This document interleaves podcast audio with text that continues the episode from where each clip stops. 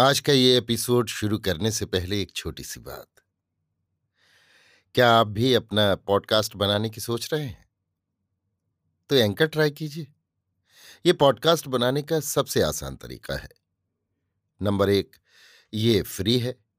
Number 2, इसमें कई सारे ऐसे टूल्स हैं जो आपको अपने फ़ोन और कंप्यूटर पर रिकॉर्ड और एडिट करने की फैसिलिटी देते हैं।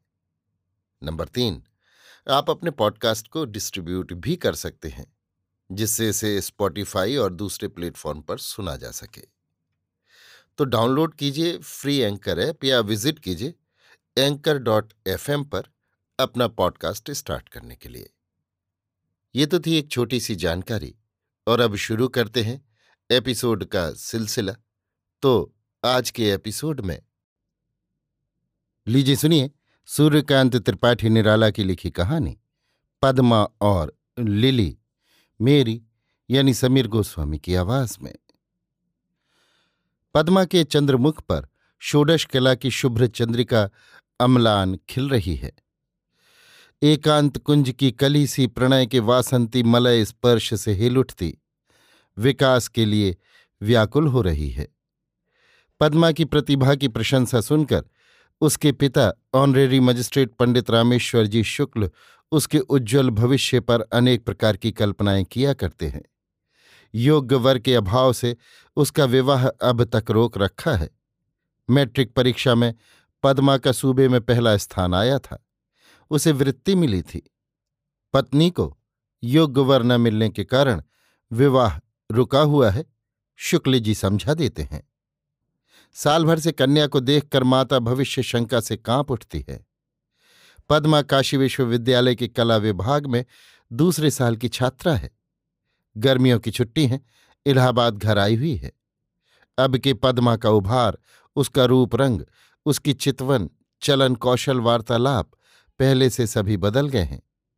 उसके हृदय में अपनी कल्पना से कोमल सौंदर्य की भावना, मस्तिष्क में लोकाचार से स्वतंत्र अपने उच्छृंखल आनुकूल्य के विचार पैदा हो गए हैं। उसे निसंकोच चलती फिरती, उठती बैठती, हंसती बोलती देखकर माता हृदय के बोल वाले तार से कुछ और ढीली तथा बेसुरी पड़ गई हैं। एक दिन संध्या के डूबते सूर्य के सुनहले प्रकाश में निरभ्र नील आकाश के नीचे छत पर 2 कुर्सियां डलवा माता और कन्या गंगा का रजत सौंदर्य एकटक देख रही थी। माता पद्मा की पढ़ाई, कॉलेज की छात्राओं की संख्या, बालिकाओं के हॉस्टल का प्रबंध आदि बातें पूछती हैं। पद्मा कहती है। हाथ में हाल की निकली स्ट्रैंड मैगजीन की एक प्रति तस्वीरें देखती जाती है। हवा का एक हल्का झोंका आया। खुले रेशमी बाल सिर से साड़ी को उड़ाकर गुदगुदा कर चला गया। सिर ढक लिया करो, तुम बेहया हुई जाती हो, माता ने रुखाई से कहा। पद्मा ने सिर पर साड़ी की जरीदार किनारी चढ़ा ली। आंखें नीचे कर किताब के पन्ने उलटने लगी। पद्मा, गंभीर होकर माता ने कहा। जी, चलते हुए उपन्यास की एक तस्वीर देखती हुई नम्रता से बोली। मन से अपराध की छाप मिट गई। माता की वात्सल्य सरिता में कुछ देर के लिए बाढ़ सी आ गई। उठते उच्छ्वास से बोली, कानपुर में एक नामी वकील महेश प्रसाद त्रिपाठी हैं। एक दूसरी तस्वीर देखती हुई। उनका लड़का आगरा यूनिवर्सिटी से एमए में इस साल फर्स्ट क्लास फर्स्ट आया है। पद्मा ने सिर उठाया। आंखें प्रतिभा से चमक उठीं। तेरे पिताजी को मैंने भेजा था, वो परसों देखकर लौटे हैं। कहते थे लड़का हीरे का टुकड़ा, गुलाब का फूल है। बातचीत 10,000 में पक्की हो गई है।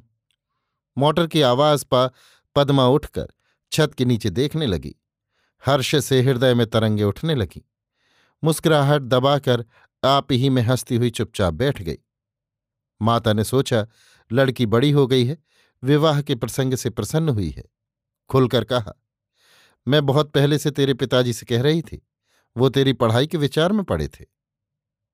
नौकर ने आकर कहा, राजेंद्र बाबू मिलने आए हैं। पद्मा की माता ने एक कुर्सी डाल देने के लिए कहा। कुर्सी डालकर नौकर राजेंद्र बाबू को बुलाने नीचे उतर गया। तब तक दूसरा नौकर रामेश्वर जी का भेजा हुआ पद्मा की माता के पास आया।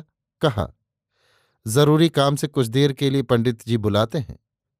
जीने से पद्मा की माता उतर रही थीं। रास्ते में राजेंद्र से भेंट हुई। राजेंद्र ने हाथ जोड़कर प्रणाम किया। पद्मा की माता ने कंधे पर हाथ रखकर आशीर्वाद दिया और कहा, चलो पद्मा छत पर है, बैठो, मैं अभी आती हूं। राजेंद्र जज का लड़का है, पद्मा से 3 साल बड़ा, पढ़ाई में भी। पद्मा अपराजिता बड़ी बड़ी आंखों की उत्सुकता से प्रतीक्षा में थी, जब से छत से उसने देखा था। आइए राजन बाबू, कुशल तो है? पद्मा ने राजेंद्र का उठकर स्वागत किया। एक कुर्सी की तरफ बैठने के लिए हाथ से इंगित कर खड़ी रही। राजेंद्र बैठ गया, पद्मा भी बैठ गई। राजन, तुम उदास हो, तुम्हारा विवाह हो रहा है? राजेंद्र ने पूछा। पद्मा उठकर खड़ी हो गई, बढ़कर राजेंद्र का हाथ पकड़कर बोली, राजन, तुम्हें मुझ पर विश्वास नहीं? जो प्रतिज्ञा मैंने की है, हिमालय की तरह उस पर अटल रहूंगी। पद्मा अपनी कुर्सी पर बैठ गई, मैगजीन खोल उसी तरह पन्नों में नजर गड़ा दी। जीने से आहट मालूम दी। माता निगरानी की निगाह से देखती हुई आ रही थी। प्रकृति स्तब्ध थी, मन में वैसे ही अन्वेषक चपलता। क्यों बेटा, तुम इस साल भी ये हो गए? हंसकर पूछा। जी हां, सिर झुकाए हुए राजेंद्र ने उत्तर दिया। तुम्हारा विवाह कब करेंगे तुम्हारे पिताजी, जानते हो? जी नहीं। तुम्हारा विचार क्या है? आप लोगों से आज्ञा लेकर विदा होने के लिए आया हूं, विलायत भेज रहे हैं पिताजी, नम्रता से राजेंद्र ने कहा। क्या बैरिस्टर होने की इच्छा है? पद्मा की माता ने पूछा। जी हां, तुम साहब बनकर विलायत से आना और साथ एक मैम भी लाना, मैं उसकी शुद्धि कर लूंगी। पद्मा हंसकर बोली। आंखें नीचे किए राजेंद्र भी मुस्कुराने लगा। नौकर ने एक तश्तरी पर 2 प्यालों में चाय दी, 2 रकाबियों पर कुछ बिस्कुट और केक, दूसरा एक मेज उठा लाया। राजेंद्र और पद्मा की कुर्सी के बीच रख दी। एक धुली तौलिया ऊपर से बिछा दी। सासर पर प्याले तथा रकाबियों पर बिस्कुट और केक रखकर नौकर पानी लेने गया।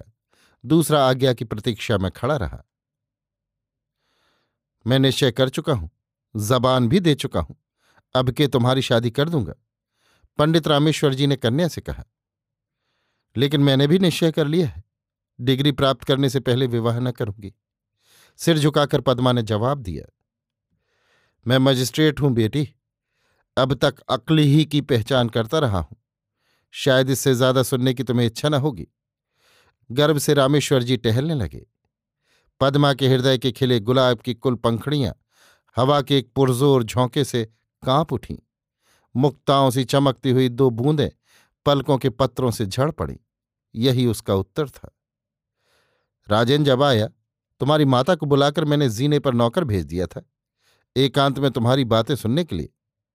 तुम हिमालय की तरह अटल हो, मैं भी वर्तमान की तरह सत्य और दृढ़, रामेश्वर जी ने कहा।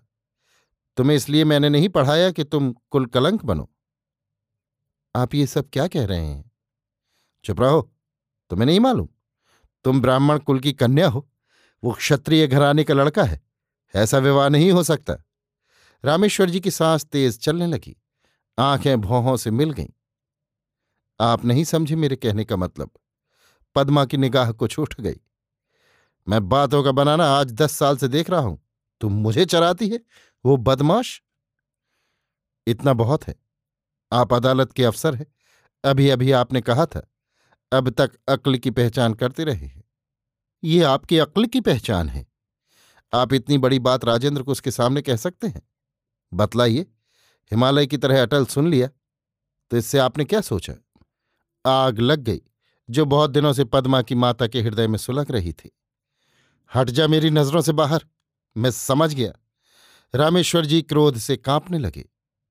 आप गलती कर रहे हैं, आप मेरा मतलब नहीं समझे, मैं भी बिना पूछे हुए बतलाकर कमजोर नहीं बनना चाहती। पद्मा जेठ की लू में झुलस रही थी। स्थल पद्म सा लाल चेहरा तमतमा रहा था। आंखों की 2 सीपियां पुरस्कार की 2 मुक्ताएं लिए सगर्व चमक रही थीं। रामेश्वर जी भ्रम में पड़ गए, चक्कर आ गया, पास की कुर्सी पर बैठ गए, सिर हथेली से टेक कर सोचने लगे। पद्मा उसी तरह खड़ी दीपक की निष्कंप शिखासी अपने प्रकाश में जल रही थी। क्या अर्थ है मुझे बता, माता ने बढ़कर पूछा।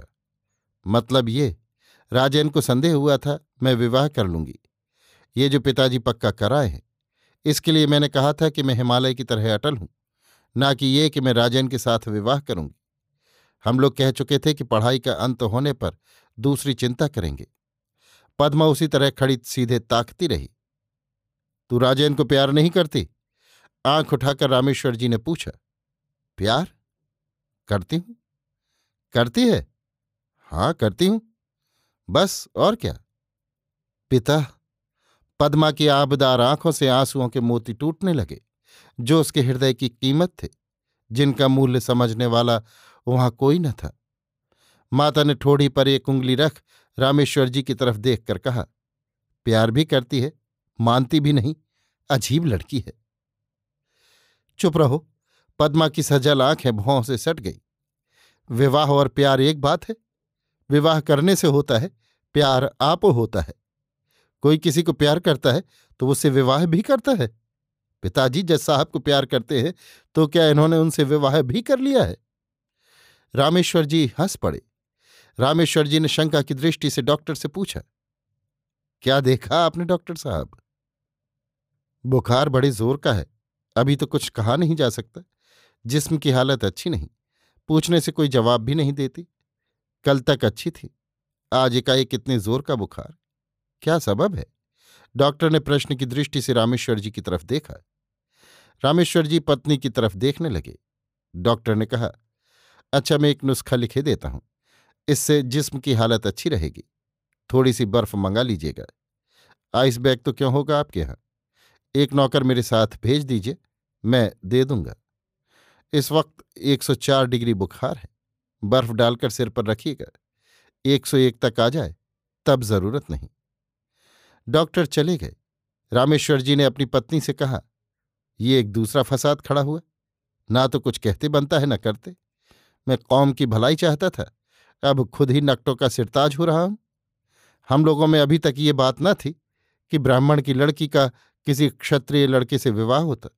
हाँ, ऊंचे कुल की लड़कियां ब्राह्मणों के नीचे कुलों में गई हैं, लेकिन ये सब आखिर कौम में ही हुआ है। तो क्या किया जाए? स्फारित स्फुरित आंखें पत्नी ने पूछा। जज साहब से इसकी बचत पूछूंगा, मेरी अक्ल अब और नहीं पहुंचती। अरे चीटा! जी। चीटा चिलम रखकर दौड़ा। जज साहब से मेरा नाम लेकर कहना जल्द बुलाया है, और भैया बाबू को भी बुला लाऊं? नहीं नहीं, रामेश्वर जी की पत्नी ने डांट दिया। जज साहब पुत्र के साथ बैठे हुए वार्तालाप कर रहे थे। इंग्लैंड के मार्ग, रहन सहन, भोजन पान, अदब कायदे का बयान कर रहे थे। इसी समय छीटा बंगले पर हाजिर हुआ और झुककर सलाम किया। जज साहब ने आंखें उठाकर पूछा, कैसे आए छीटा राम? हुजूर को सरकार ने बुलाया है और कहा है बहुत जल्द आने के लिए कहना। क्यों? बीबी रानी बीमार हैं, डॉक्टर साहब आए थे और हुजूर। बाकी छीटा ने कह ही डाला था। और क्या हुजूर? छीटा ने हाथ जोड़ लिए। उसकी आंखें डबडबा आईं। जज साहब बीमारी कड़ी समझकर घबरा गए। ड्राइवर को बुलाया, छीटा चल दिया। ड्राइवर नहीं था। जज साहब ने राजेंद्र से कहा, जाओ मोटर ले आओ, चले देखें क्या बात है। राजेंद्र को देखकर रामेश्वर जी सूख गए। टालने की कोई बात न सूझी। कहा, बेटा पद्मा को बुखार आ गया है, चलो देखो, तब तक मैं जज साहब से कुछ बातें करता हूं। राजेंद्र उठ आया। पद्मा के कमरे में एक नौकर सिर पर आइस बैग रखे खड़ा था। राजेंद्र को देखकर एक कुर्सी उसने पलंग के नजदीक रख दी। पद्मा? राजेन। पद्मा की आंखों से टपटप गर्म आंसू गिरने लगे। पद्मा के एकटक प्रश्न की दृष्टि से देखते हुए राजेंद्र ने रूमाल से उसके आंसू पोंछ दिए। सिर पर हाथ रखा, सिर जल रहा था। पूछा, सिर दर्द है? हाँ, जैसे कोई कलेजा मसल रहा हो। दुलाई के भीतर से छाती पर हाथ रखा, बड़े जोर से धड़क रही थी। पद्मा ने पलकें मूंद ली। नौकर ने फिर सिर पर आइस बैग रख दिया। सिरहाने थर्मामीटर रखा था। झाड़कर बॉडी के बटन खोल राजेंद्र ने आहिस्ते से बगल में लगा दिया। उसका हाथ बगल से सटाकर पकड़े रहा। नजर कमरे की घड़ी की तरफ थी। निकाल कर देखा, बुखार 103 डिग्री था। अपलक चिंता की दृष्टि से देखते हुए राजेंद्र ने पूछा, पद्मा तुम कल तो अच्छी थी, आज एकाएक बुखार कैसे आ गया? पद्मा ने राजेंद्र की तरफ करवट ली, कुछ न कहा।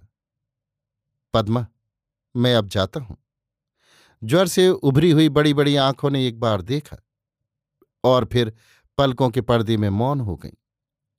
अब जज साहब और रामेश्वर जी भी कमरे में आ गए।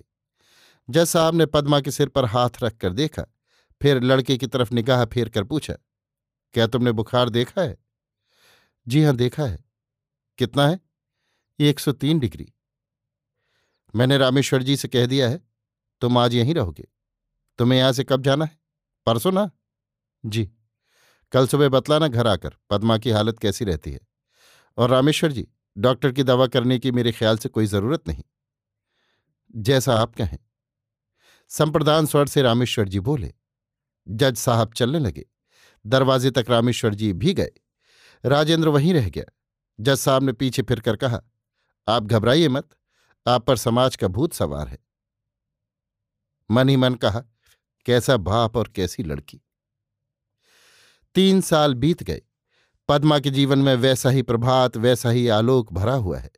वो रूप, गुण, विद्या और ऐश्वर्य की भरी नदी वैसी ही अपनी पूर्णता से अदृश्य की ओर वेग से बहती जा रही है। सौंदर्य की वो ज्योत राशि स्नेह शिखाओं में वैसी ही अम्लान स्थिर है। अब पद्मा एमए क्लास में पढ़ती है। वो सभी कुछ है, पर वो रामेश्वर जी नहीं है। मृत्यु के कुछ समय पहले उन्होंने पद्मा को एक पत्र लिखा था, मैंने तुम्हारी सभी इच्छाएं पूरी की हैं, पर अभी तक मेरी एक भी इच्छा तुमने पूरी नहीं की। शायद मेरा शरीर ना रहे, तुम मेरी सिर्फ एक बात मानकर चलो, राजेंद्र या किसी अपर जाति के लड़के से विवाह न करना, बस। इसके बाद से पद्मा के जीवन में आश्चर्य कर परिवर्तन हो गया। जीवन की धारा ही पलट गई। एक अद्भुत स्थिरता उसमें आ गई। जिस जाति के विचार ने उसके पिता को इतना दुर्बल कर दिया था, उसी जाति की बालिकाओं को अपने ढंग पर शिक्षित कर अपने आदर्श पर लाकर पिता की दुर्बलता से प्रतिशोध लेने का उसने निश्चय कर लिया। राजेंद्र बैरिस्टर होकर विलायत से आ गया। पिता ने कहा, बेटा अब अपना काम देखो। राजेंद्र ने कहा, जरा और सोच लूं, देश की परिस्थिति ठीक नहीं। पद्मा, राजेंद्र ने पद्मा को पकड़कर कहा। पद्मा हंस दी। तुम यहां कैसे राजेंद्र? पूछा। बैरिस्ट्री में जी नहीं लगता पद्मा, बड़ा नीरस व्यवसाय है, बड़ा बेदर्द। मैंने देश की सेवा का व्रत ग्रहण कर लिया है। और तुम? मैं भी लड़कियां पढ़ाती हूं। तुमने विवाह तो किया होगा? हाँ, किया तो है, हंसकर राजेंद्र ने कहा। पद्मा के हृदय पर जैसे बिजली टूट पड़ी, जैसे तुषार की प्रहत पद्मिनी क्षण भर में स्याह पड़ गई। होश में आ अपने को संभाल कर कृत्रिम हंसी रंग कर पूछा, किसके साथ किया? लिली के साथ, उसी तरह हंसकर राजेंद्र बोला। लिली के साथ? पद्मा स्वर में कांप गई। तुम्ही ने तो कहा था विलायत जाना और मेम लाना। पद्मा की आंखें भर आईं। हंसकर राजेंद्र ने कहा, यही तुम अंग्रेजी की एमए हो, लिली के माने? अभी आप सुन रहे थे सूर्यकांत त्रिपाठी निराला की लिखी कहानी पद्मा और लिली, मेरी यानी समीर गोस्वामी की आवाज में।